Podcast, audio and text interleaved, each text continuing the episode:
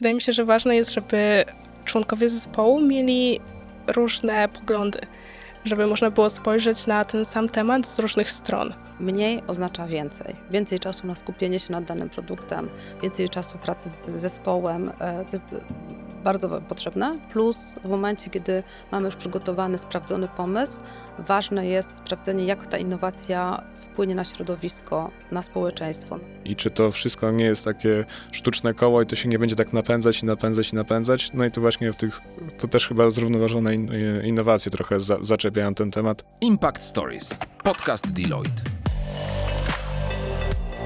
Cześć! Impact Stories powstało z myślą o studentach, którzy szukają inspiracji, chcą się rozwijać i poznawać świat biznesu i technologii. W tym sezonie studenccy ambasadorzy spotkają się z ekspertkami i ekspertami Deloitte, którzy rozumieją biznes jutra i porozmawiają między innymi o tym, jak nowe technologie kształtują współczesny rynek pracy. Usłyszysz też o szansach i wyzwaniach, które nieustannie zmieniają się pod wpływem innowacji i tego, jak wchodzimy z nimi w interakcję i co to znaczy dla przyszłości naszego życia zawodowego. Zapraszamy! W dzisiejszym odcinku usłyszycie ambasadorów Deloitte. Juliannę Kwapisz, studentkę Uniwersytetu Ekonomicznego we Wrocławiu, członkinię Stowarzyszenia Studenckiego WIGGOR oraz Jakuba Stachowicza, studenta Szkoły Głównej Handlowej w Warszawie, członka samorządu studentów SGH. Ekspertką, z którą porozmawiają, jest Krystyna Jarek, Chief Innovation Officer Deloitte Central Europe. W tym odcinku zdefiniujemy, czym są innowacje, a także dowiemy się, jak nimi zarządzać. Ponadto omówimy, co jest potrzebne, aby wdrażać nowatorskie rozwiązania i weryfikować wartość koncepcji nowych technologii. Posłuchaj Impact Stories. Czym dla ciebie jest innowacja i czy czasami, e, tak jak to często się mówi, wykonanie kroku do tyłu to też jest jakiś postęp, czy właśnie też innowacja? Jak, jak ty uważasz? Mm, zaczynając od definicji innowacji, uważam, że im prostsza definicja, tym lepsza. E, innowacja to jest wdrożony pomysł, czyli pomysł w PowerPoincie, pomysł w głowie, pomysł o tym, jak opowiadamy, co fantastycznego byśmy chcieli zrobić, to się po prostu nie liczy. Dopiero to wdrożenie jest istotne i to jest e, to, co w innowacjach jest ważne, czyli od, od, pomysłu do wdrożenia, liczymy sobie tak zwany time to market, czyli jak szybko wprowadzamy daną innowację. W innowacjach liczy się czas, natomiast ten e, czas powinien być efektywnie wykorzystywany na testowanie tych pomysłów. I taką zasadę, którą mam i którą przekazuję ludziom, jak masz pomysł, masz 7 dni, żeby po prostu pójść do ludzi, przetestować go, sprawdzić, czy w ogóle on rezonuje z tymi osobami. Innowacje to jest po prostu cały czas e, działanie, więc e, działanie, które kończy się efektem, E, w postaci nie wiem, zaplanowanego czy założonego celu, to co chcieliśmy po prostu osiągnąć. A wracając do tej drugiej części pytania odnośnie, czy krok w tył jest też innowacją. No innowacja to jest coś, co przesuwa nas do przodu, więc efektywnie, mówimy, innowacja powinna być czymś nowym, czymś, co zmienia e, rzeczywistość. Natomiast w tym całym procesie mamy bardzo dużo kroków do tyłu, do przodu, w bok. E, czasami trzeba się zatrzymać, trzeba dany projekt odłożyć i często e, bardzo dużo uczymy się z projektów, które są w ogóle niewdrażane albo nierealizowane. I bym powiedziała, że tych kroków w tył jest sporo, kroków w bok jest bardzo dużo i w ogóle zatrzymanych, zweryfikowanie ślepych uliczek jest bardzo ważne. I nie tyle powinniśmy patrzeć na sukces wdrażanych produktów, innowacji, które ujrzą światło dzienne, ale powinniśmy patrzeć na innowacje jako proces uczenia się, odkrywania, ciągłego uczenia się, bycia elastycznym. E, to, to jest ważne. I te kroki w tył są istotne e, i często właśnie ludzie się um, tracą motywację, denerwują, chcieliby cały czas mieć sukces za sukcesem E, I w innowacjach trzeba właśnie rozłożyć sobie dobrze, zrobić dystrybucję energii, e, żeby te kroki w tył, w bok, e, chwilowe przerwy nie wpłynęły negatywnie na pracę nad właśnie tymi innowacjami. Okej, okay, czyli mówisz, że kroki w tył, no i te, te w bok są też potrzebne, mm, tylko że kroki w tył i, i w bok, no to są poniekąd jakieś błędy. Czy, czy jest przestrzeń na błędy, czy to w Deloitte, czy to w ogóle w świecie, w świecie biznesu?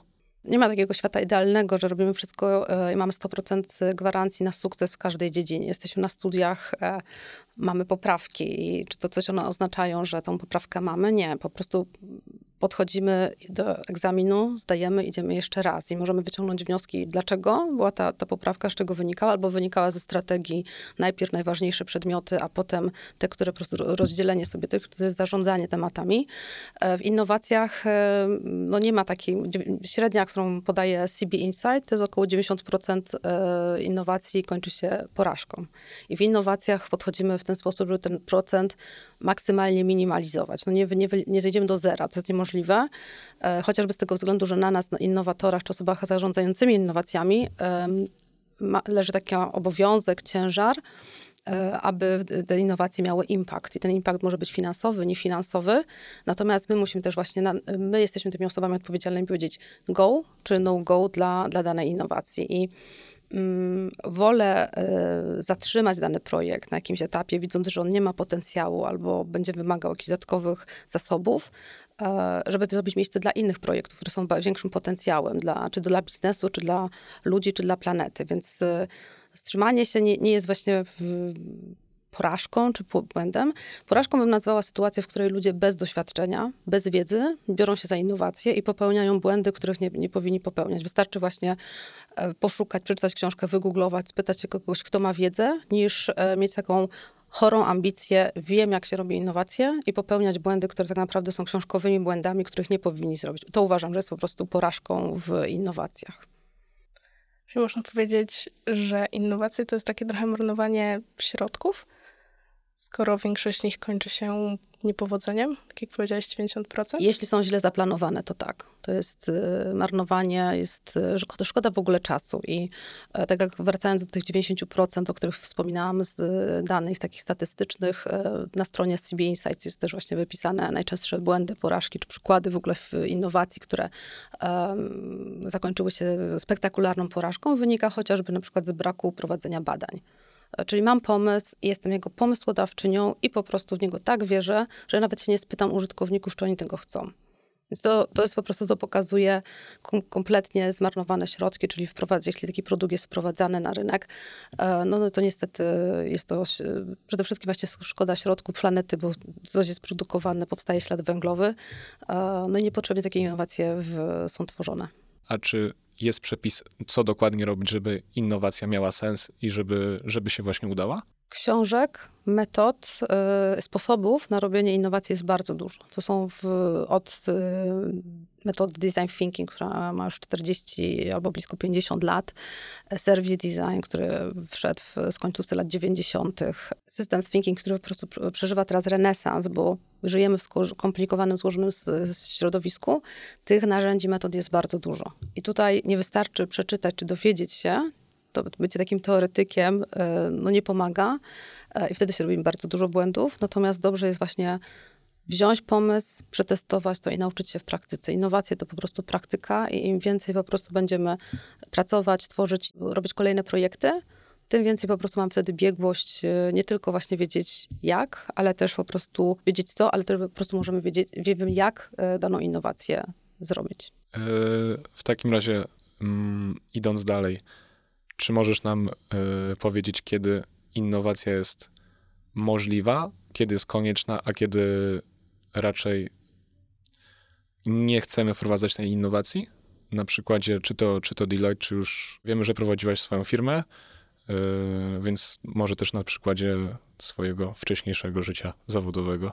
Każda firma, czy każda osoba sobie definiuje swój poziom innowacyjności. To jest, e, jaką ma ambicje, jaką ma strategię. Innowacje to są zaraz po strategii, czyli w kontekście, jeśli ustawiamy sobie firmę i chcemy być innowacyjną firmą, to oznacza, że wszystkie inne działania podporządkowujemy temu, że jesteśmy pierwsi, jesteśmy liderami na rynku i, e, i to jest ok podejście. Natomiast jeśli jesteśmy firmą, która um, nie ma takiej ambicji, albo jesteśmy w takim rynku, gdzie klienci nie oczekują nas innowacji, oni chcą po prostu, jeśli jesteśmy, nie wiem, w piekar, piekarzami i chcemy po prostu produkować chleb, to innowacją jest w ogóle całe spektrum różnego rodzaju, nie wiem, chlebów, bochenków, odpowiednie, nie wiem, diety, które się pojawiają, dopasowanie pieczywa pod to, sposób dystrybucji tego pieczywa, więc o innowacji nie musimy tylko myśleć w kontekście, nie wiem, technologicznych firm, dużych firm, ale one też są, tak naprawdę one są naszą codziennością. Spytałeś się o moje doświadczenie w prowadzeniu własnej firmy. Ja ją założyłam na 6 miesięcy przed COVID-em, więc y, moje całe założenie, które miało fantastyczny model biznesowy, po 6 miesiącach się z,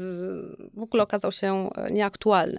I to był ten moment, w którym po prostu sobie otworzyłam oczy, że ja tutaj świadczę usługi zarządzania innowacjami, tworzenia innowacji, szkoleniem z obszaru innowacji, i zrozumiałam, że ja muszę być sama innowacyjna w swoim e, biznesie, czyli musiałam mocno zrewidować swój model biznesowy, e, w jakie obszary powinnam wejść, gdzie są moje kompetencje, których klientów chcę obsługiwać, a co ważniejsze, których klientów nie chcę obsługiwać. To było bardzo takie dobre doświadczenie, żeby uświadomić sobie, że e, możemy się sfokusować na części rynku, który jest dla nas ważny, szczególnie będąc butikową firmą, to nie można mieć szerokiego wachlarza klientów, tylko trzeba było się sfokusować. I to jest moment, w którym tak naprawdę na własnej skórze doświadczam doświadczyłam, że ja decyduję o tym, e, co oferuję, co sprzedaję, jaki mam z tego zysk, jaki procent właśnie przekładam na e, innowacje. Wystartowałam z bardzo ambitnym podejściem, żeby 80% inwestować w firmę, więc e, życie zweryfikowało to, więc to jest w kontekście twojego pytania konieczność czy must have, to też jest zdrowy rozsądek, że ten procent musi być zdecydowanie mniejszy, powinien być na jakimkolwiek poziomie, tak żeby cały czas pewne rzeczy e, usprawniać. E, ostatni przykład z życia, mojego osobistego, w, zapisałam się na zajęcia z angielskiego. E, Ania, która jest freelancerką i udziela lekcji online. Standardowo niczym nie różniący się mm, zawód y, uczenia języka. Natomiast ona jest, y, wykorzystała dostępne technologie. ChatGPT nauczyła mnie, w jaki sposób korzystać z niego, jak w, w jaki sposób do nauki języka, jak po, pobudzać, w jaki sposób zadawać pytania w kontekście na przykład, nie wiem, wyjaśnienia pewnej frazy i na, albo napisania pewnego zdania na poziomie różnych poziomów językowych, zobaczenia, jaka jest różnica. Czyli wyobraźcie sobie kiedyś, żeby zobaczyć różnicę w danym słownictwie B1, B2, C1, C2, to trzeba było mieć kilka książek albo no, ile czasu się na to zmarnowało, a teraz po prostu to samo zdanie, to tylko zmieniam końcówkę czy poziom językowy i od razu jestem w stanie zobaczyć, jaka jest różnica na poziomie słowa, więc to jest y, bardzo duże ułatwienie. Kolejny y, link, który mi podesłała, to aplikacja do ćwiczenia wymowy i gdzie mogę sobie porozmawiać z asystentem AI, który wrzuca mi tematy, zadaje mi e, tak naprawdę spontanicznie tematy z różnych dziedzin, e, czyli tak naprawdę to jest zastąpienie tego nauczyciela, w, czy zajęć konwersacyjnych. Natomiast dla niej ona powiedziała, ja mam godzinę z tobą i to jest ten kontakt z człowiekiem, ale ona, będąc nawet właśnie freelancerką, może wykorzystać technologię i w zupełnie inny sposób te zajęcia z innowacji prowadzić. I inną rzeczą, którą właśnie e, pytałeś się, konieczność e, tworzenia innowacji, czy można sobie odpuścić, wracamy do punktu wyjścia, jaka jest strategia, kim jesteśmy na rynku. E, możemy być właśnie też e, tak zwanym followersem, czyli kopiować innowacje, w, wiadomo, w granicach prawa. E, natomiast obserwujemy różne rozwiązania, które są i możemy adoptować je na dany rynek. Innym przykładem są odroczone płatności, czyli Klarna, która wprowadziła w ogóle zupełnie inny system płatności, odroczonych płatności. Jest przykładem adaptacji tego rozwiązania przez inne firmy, czy to przez banki, czy to przez firmy firmy e-commerce'owe, e, natomiast one stworzyły swoje systemy technologiczne i oferują to w ramach swojej usługi, więc e, tak naprawdę nie byli pomysłodawcą czy inwentorem samego konceptu, e, natomiast wdrażają go w, w sukcesem w, swoich, w swoim portfolio usług. Jeszcze może wrócę na chwilę. Powiedziałeś, że innowacja musi być nowa, ale na przykład takie wdrażanie innowacji poprzez inne firmy to już nie można nazwać innowacją? Myślę, że w, to, jest, to jest bardzo fajne pytanie w kontekście, co rozumiem przez innowacje. Czy to jest nowe, czy to jest nowe na naszym rynku, czy nowe po raz, po raz pierwszy na świecie, więc y, to jest y, bardzo szerokie się tutaj, powiedzmy, dyskusja może otwierać, bo często jest tak, chociażby są rynki takie najbardziej innowacyjne, gdzie są pierwsze takie przejawy e, pomysłowości, czy śledzenie w ogóle platformy Kickstarter i zobaczenie, jakie tam są pomysły, co tam się dzieje.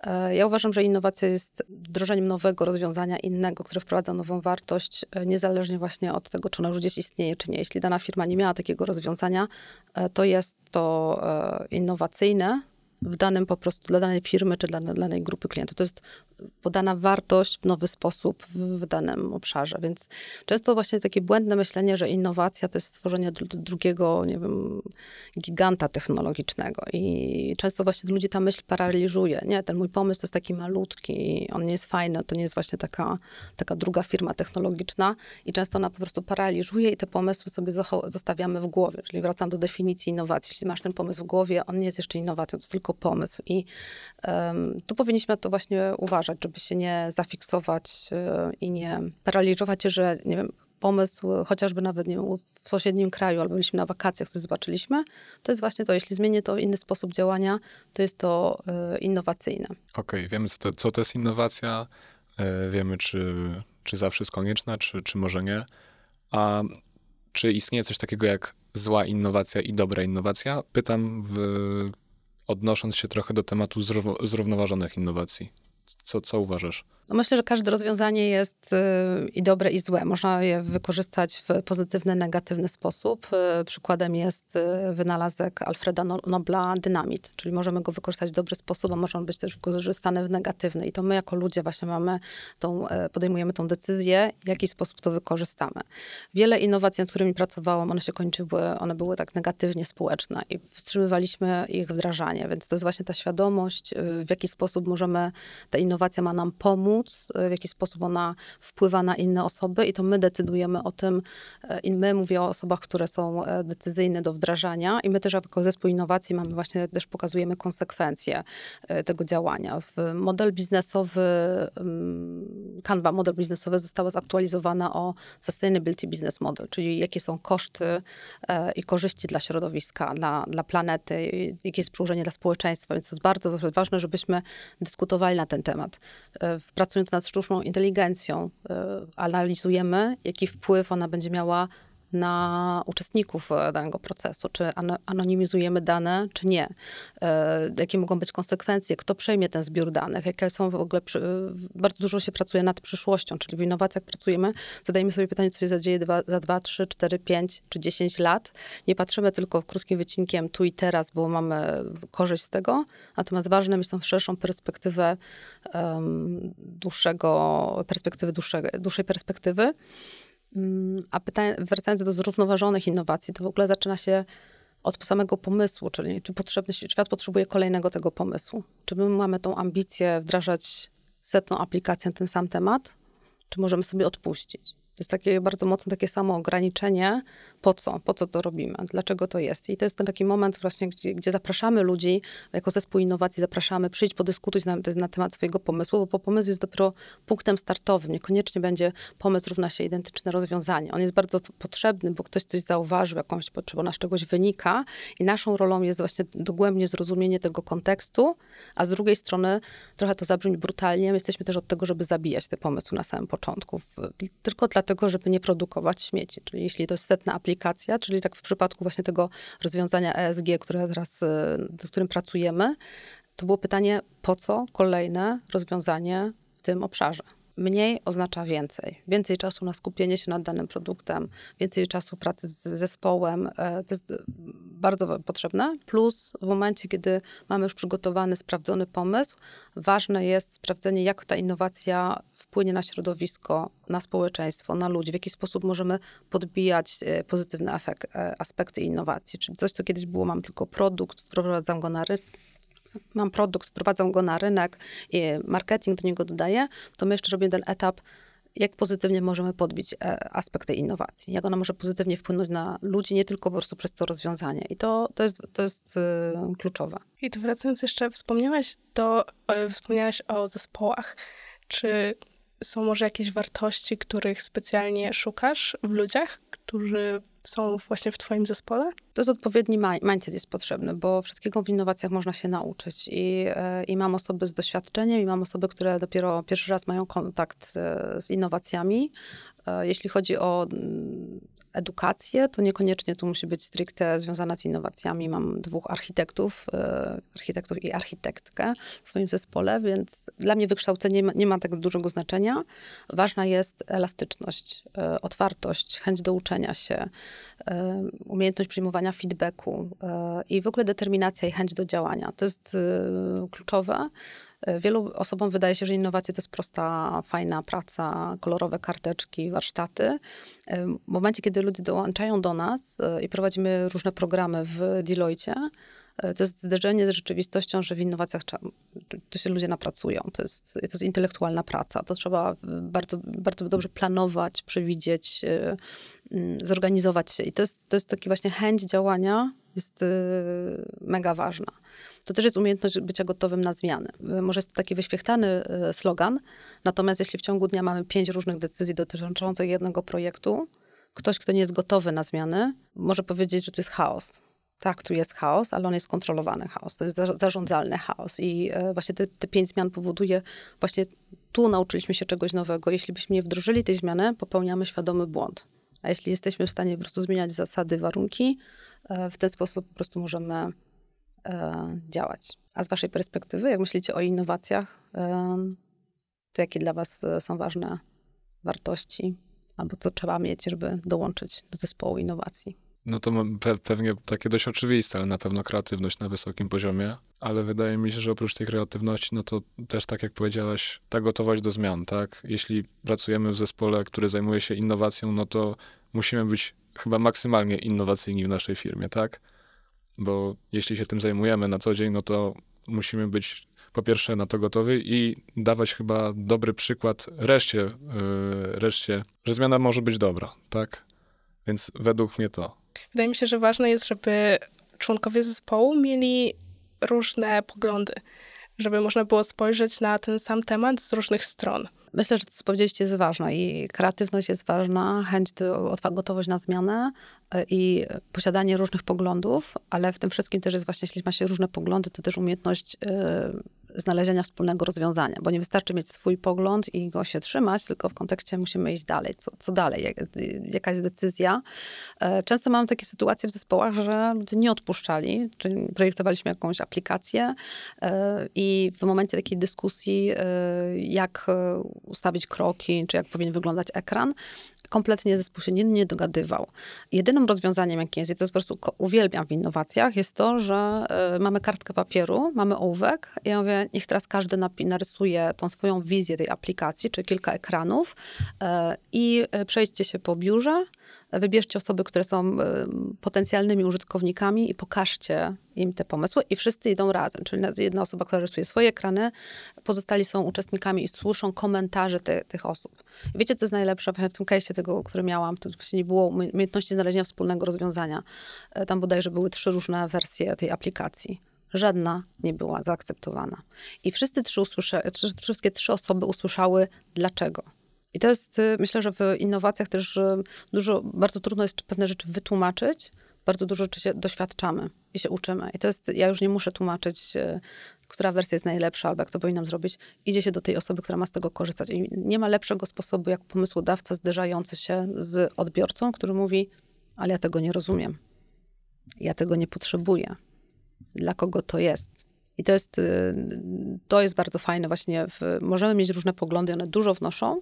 Natomiast, jak, jak mówiłam na samym początku, innowacja to wdrożony pomysł. Ten pomysł musi być właśnie zwalidowany z osobą, która to odbiera, ale zespół też powinien umieć się y, dogadać, y, która wersja jest. Nie ma tu obrażania się, czy w jakichś takich, nie wiem, trzymania jakichś takich, nie wiem, negatywnych emocji. Jest tak i po prostu wspólnie działamy, więc to się liczy. Powiedzieliśmy właśnie sobie, że różnorodność jest ważna, to żebyśmy się dogadywali oczywiście też. Ja mam pytanie, mm, też znowu nawiązując trochę do twojej ścieżki zawodowej, wykładasz na Akademii Leona Koźmińskiego, stąd moje pytanie, jak na innowacje patrzy młodzież, jak ci starsi i czy mogłabyś porównać te, może nie nawet nie dwa, a, a kilka pokoleń w sposób, które w które one, oni patrzą na, na innowacje. Ja myślę, że nie dzieliłabym to tak e, pokoleniowo, bo każdy jest ciekawy. Ciekawość, jeśli nas e, popycha do, ciekawość nas popycha do innowacji i zarówno czy się jest młodym, młodą osobą, czy się jest starszym, to ktoś, kto w ogóle zajmuje się innowacją, jest napędzany tą ciekawością. I to jest w ogóle fajne, że się widzi w ludziach ten błysk w oku.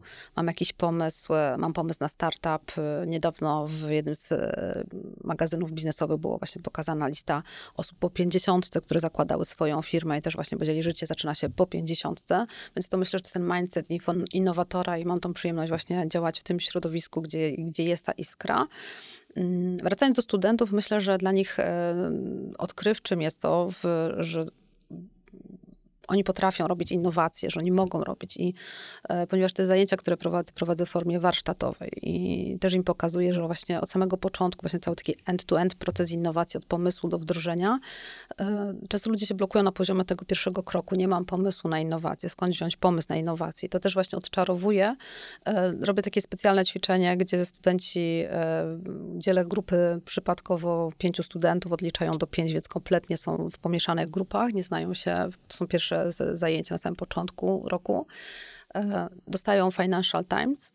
Każdy z nich dostaje pięć różnych, więc nawet w całej jak gdyby grupie mam in, inne zebrane numery i mają po prostu 15 minut, żeby wybrać pomysł na swój startup z, tego, z tego tej gazety, czyli pięciu z nich ma różne pomysły, czyli muszą przekonać się, który pomysł wybierają jako jeden i potem jako grupa przez osiem kolejnych zadań e, pracują nad tym pomysłem. I te osiem zadań to jest właśnie też takich osiem tygodni, których pracujemy w Deloitte nad tą innowacją i to, co oni odkrywają, że będąc studentem drugiego roku studiów, oni też potrafią robić innowacje. Oni przeszli ten proces. Oczywiście to jest właśnie cała taka filozofia, żeby saportować tą wiedzę, żeby przekazać informacje w kawałkach i to dzięki temu właśnie jak pracujemy, nie trzeba mieć od razu właśnie tych tysiąca godzin przepracowanych w innowacjach, tylko dostaje się w pigułce, a w tym tygodniu robimy to, w następnym będziemy robić to. Jak jest zrobiona taka rzecz, w ten sposób robimy.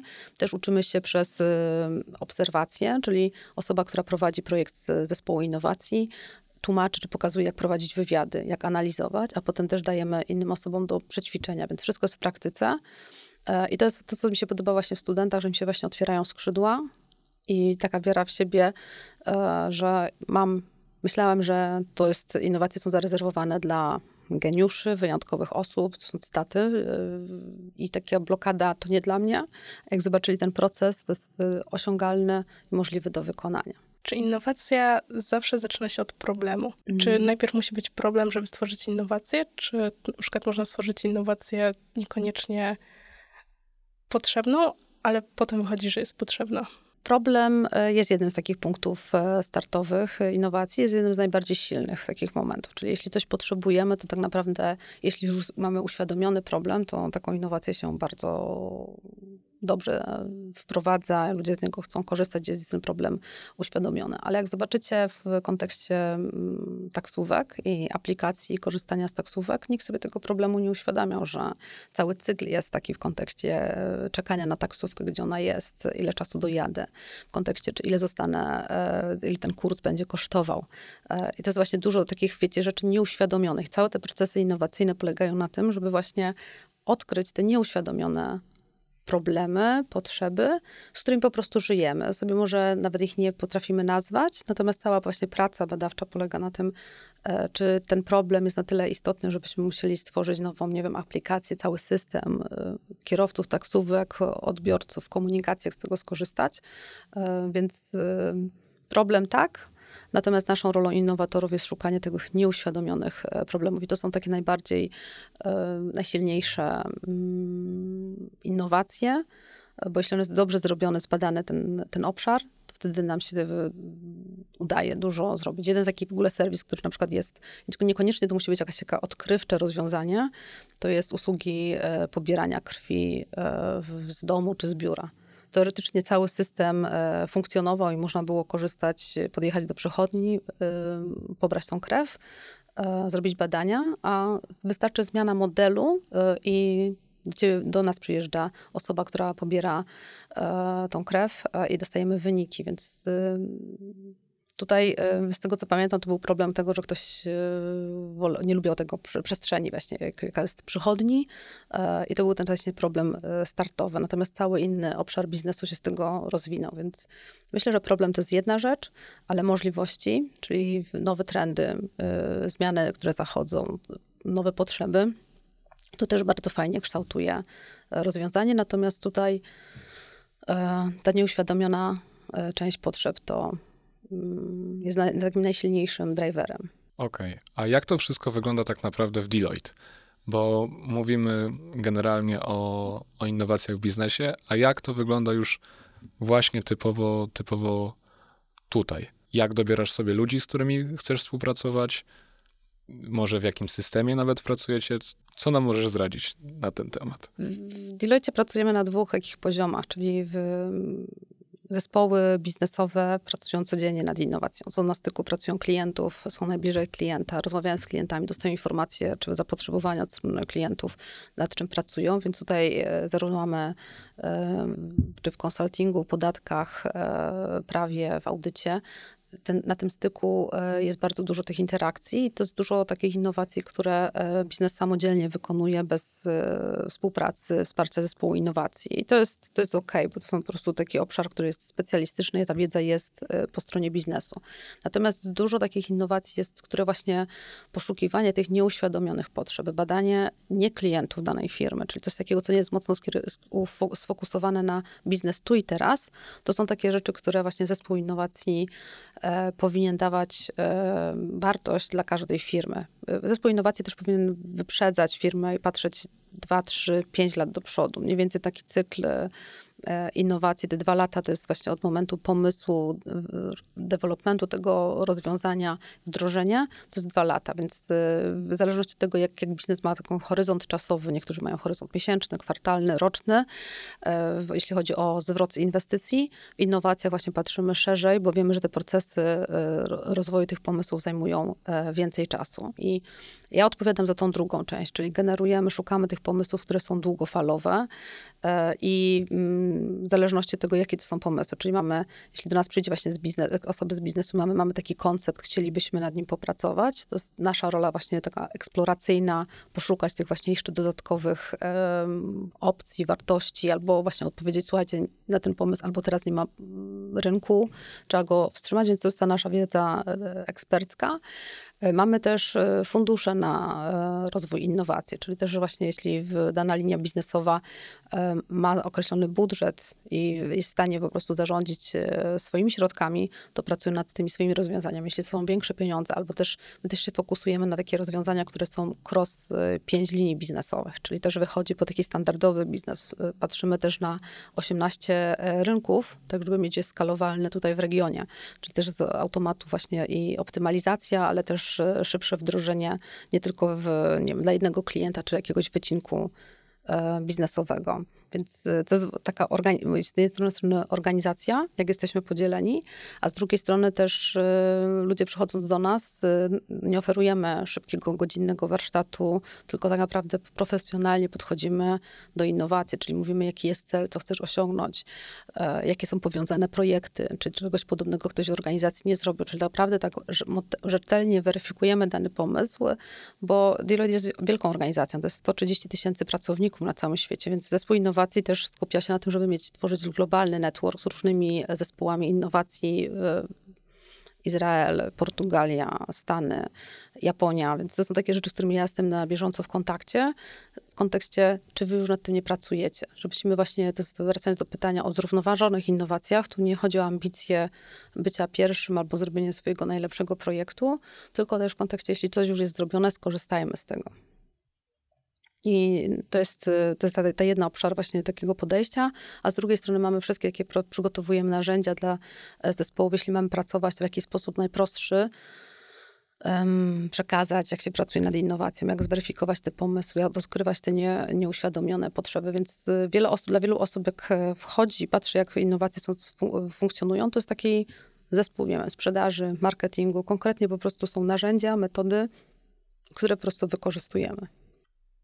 Okej, okay, pracując przy innowacjach trzeba, trzeba patrzeć w przód. Trzeba na pewno wybiegać kil, kilka lat do przodu. Czy możesz powiedzieć, jakie są według ciebie kompetencje przyszłości? Co będzie najważniejsze za 5, 10 czy, czy 15 lat? Jesteś w stanie to przewidzieć? Myślę, że mogę wymienić. Nie wiem, czy to będzie sprawdzi się, natomiast wydaje mi się, że ważna będzie umiejętność współpracy z technologią, czyli e, to, co już dzisiaj doświadczamy e, w przypadku Generative AI, to jest coś, co będzie tak naprawdę naszą codziennością. I umiejętność korzystania z tych narzędzi, świadomość, jak, e, on, jak nasza praca będzie wyglądała.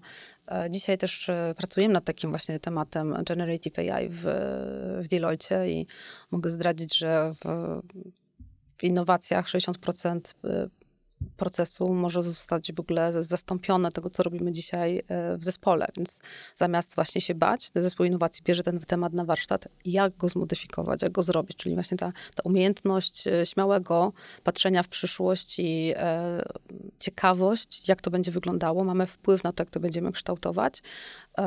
Więc wracając do pytania, to właśnie umiejętność współpracy z technologią, ta ciekawość jest ważna. E, elastyczność e, poznawcza. Elastyczność poznawcza polega na tym, że cały czas musimy się uczyć. To cykle w ogóle zmiany zawodów, zmiany tego, co będziemy robić, to jest, e, będzie 2-3 lata. To jest umiejętność, jak szybko się uczyć, jak właśnie, czy to jest ten model, który dzisiaj pozyskujemy wiedzę, jesteśmy ekspertami, mamy x doświadczenia w głowie, czy właśnie na, nasza ekspertyza będzie przedłużeniem właśnie też technologii, która będzie nas uczyć, w jaki sposób będziemy pracować w tych modelach. To są takie rzeczy, które w sumie nad którymi już tutaj w Deloitte pracujemy i to jest y, tak naprawdę to krok po kroku będziemy to modyfikować. A czy widzisz może jakieś tre y, trendy w innowacjach? Niekoniecznie w samym procesie tworzenia innowacji, ale już w wynikach. Na przykład zauważyłam, że często dąży się do takiej samodzielności, na przykład jak ostatnio powstały kasy samoobsługowe, żeby nie wciągać innych ludzi w proces, który można wykonać samemu. Czy są jakieś inne trendy? Mm, ja myślę, że w ogóle proces automatyzacji, y, on będzie postępował. On też wymaga społecznej akceptacji, czyli też y, po jednej i po drugiej stronie. Czyli tak naprawdę y, w momencie, kiedy wchodziły kasy automatyczne, wiele osób mówiło, że zabiorą pracę kasjerom. Po czym, kiedy się zadało pytanie kasjerom, oni powiedzieli, nie lubimy tej pracy wolimy układać produkty na półkach, albo jeśli klient nas pyta, gdzie jest jakiś produkt, to wolimy tej osobie pomóc i spędzić z nią czas. I to jest właśnie z jednej strony mamy obawę, a z drugiej strony zmianę. E, myślę, że też obserwuję taką e, inne podejście, w, tak jak kiedyś było bardzo takie robienie innowacji na pęczki, wyścig zbrojeń, wyścig po prostu na ilość tych innowacji, która jest zrobiona. Dzisiaj jest takie bardziej już zrównoważone podejście. Zróbmy dobrze, y, mniejszą ilość, ale żeby był większy efekt. Więc to, co obserwuję, to bardziej w kontekście, jak te innowacje się widzą w całości, nie? żeby nie robić pojedynczych y, rozwiązań, tylko patrzeć całym ekosystemem. Jeśli damy kasy samoobsługowe, to kiedyś właśnie było takie podejście, tu kasy samoobsługowe, tu czytnik cen, tu coś tam, jest takie po prostu dodatkowe e, obszary. Natomiast dzisiaj podchodzi się bardziej całym ekosystemem, jak dana osoba w, robi zakupy jak można w ogóle tą całą ścieżkę, tą zakupową zmienić. E, czy ona jest logiczna, nielogiczna. Pamiętajmy, że to są procesy, które mają już dziesiątki lat e, i mamy te zaszłości z przeszłości, więc myślę, że to, co nas czeka i to w ogóle w tym kierunku też innowacje idą, to jest redefinicja tego, jak w ogóle dzisiaj żyjemy. Jak robimy zakupy, redefinicja tego, jak się uczymy, to nie jest y, patrzenie w przeszłość i e, wzorowanie się przyszłością, nie zaprowadzi nas do przyszłości. Sztuczna inteligencja to jest w ogóle redefinicja wszystkiego, w jaki sposób możemy zrobić. I uważam, że to jest bardzo ciekawy kierunek, bo będzie mu, jest większa taka świadomość już nie tylko rozwiązań dla biznesu, ale takiego właśnie już e, pozytywnego impaktu na świat. Nie wiem, jak, czy wy się zgadzacie z tym kierunkiem. No i jak już wcześniej powiedziałam, to właśnie to dążenie do samodzielności, żeby ludzie wykonywali rzeczy bez potrzeby drugiej osoby, żeby przyspieszyć, żeby dać czas tej właśnie drugiej osobie na zrobienie może czegoś lepszego, czegoś innego, może po prostu więcej wolnego czasu. Tu się zaczyna temat, czy, czy jeśli więcej czasu będziemy mieć na to, czy znowu nie będziemy go zapełniać następnymi zadaniami i czy to wszystko nie jest takie sztuczne koło i to się nie będzie tak napędzać i napędzać i napędzać. No i to właśnie w tych, to też chyba zrównoważone in, innowacje trochę za, zaczepiają ten temat. E, poruszyliśmy bardzo dużo wątków w naszej rozmowie. Wydaje mi się, że, że naprawdę szeroko podeszliśmy do tematu, a zadając takie w sumie ostatnie pytanie, pytanie chyba najważniejsze dla nas. Czy istnieją granice innowacyjności? Pytanie, jak definiujemy granicę i jak ją rozumiemy. Dla mnie może być definicją horyzontów czasowych, czyli stosujemy takie trzy horyzonty, pierwszy, drugi, trzeci. Pierwszy horyzont są e, usprawnienia, które mamy, czyli bierzemy bieżący biznes i tak naprawdę cały czas pracujemy nad tym nowymi rozwiązaniami, tego oczekują nas klienci. E, konkurencja to wykonuje, więc tak naprawdę to jest coś, co każda firma, e, każda firma jest innowacyjna, jeśli wprowadza te usprawnienia. Drugi horyzont to szukanie nowych rozwiązań dla obecnych obecnego rynku, obecnych klientów, a trzeci horyzont to jest w ogóle patrzenie w przyszłość, coś, co dopiero za 3-5 lat w ogóle będzie dostępne na rynku. I to są takie w, w zarządzaniu innowacjami trzy, trzy horyzonty, którymi się kierujemy i one mają zupełnie inną e, strukturę inwestycji, czasu pracy nad tą zaangażowania. Natomiast patrząc przez pryzmat bardziej taki filozoficzny, granicy innowacyjności, na ile my możemy się posunąć z innowacjami, no tutaj dotykamy tematów etycznych i moralnych. To jest e, coś, co po prostu musimy mieć z tyłu głowy, na ile możemy e, pewne rzeczy modyfikować i myślę, że idziemy w bardzo dobrym kierunku, gdzie taka świadomość społeczna i oczekiwania społeczne, że wdrażane rozwiązania powinny mieć pozytywny wpływ. E, powinniśmy wziąć pod uwagę to, co dzieje się z klimatem i zadawanie sobie pytania, jak ta innowacja wpłynie na społeczność, na planetę, na nas samych, jest kluczowa. Ja nie mam odpowiedzi na to. To tak naprawdę każdy, tak jak mówiłam, przykład Alfred Nobel i dynamit, to człowiek decyduje o, to, o tym, czy dana innowacja jest pożyteczna, czy ma negatywny wpływ. I to jest właśnie to, co jest bardzo ważne w, zespołach innowacji, żeby mieć tą świadomość, żeby nie było takiego parcia, to mój pomysł, chcę go wdrożyć, tylko też ta świadomość konsekwencji, jakie wdrażamy.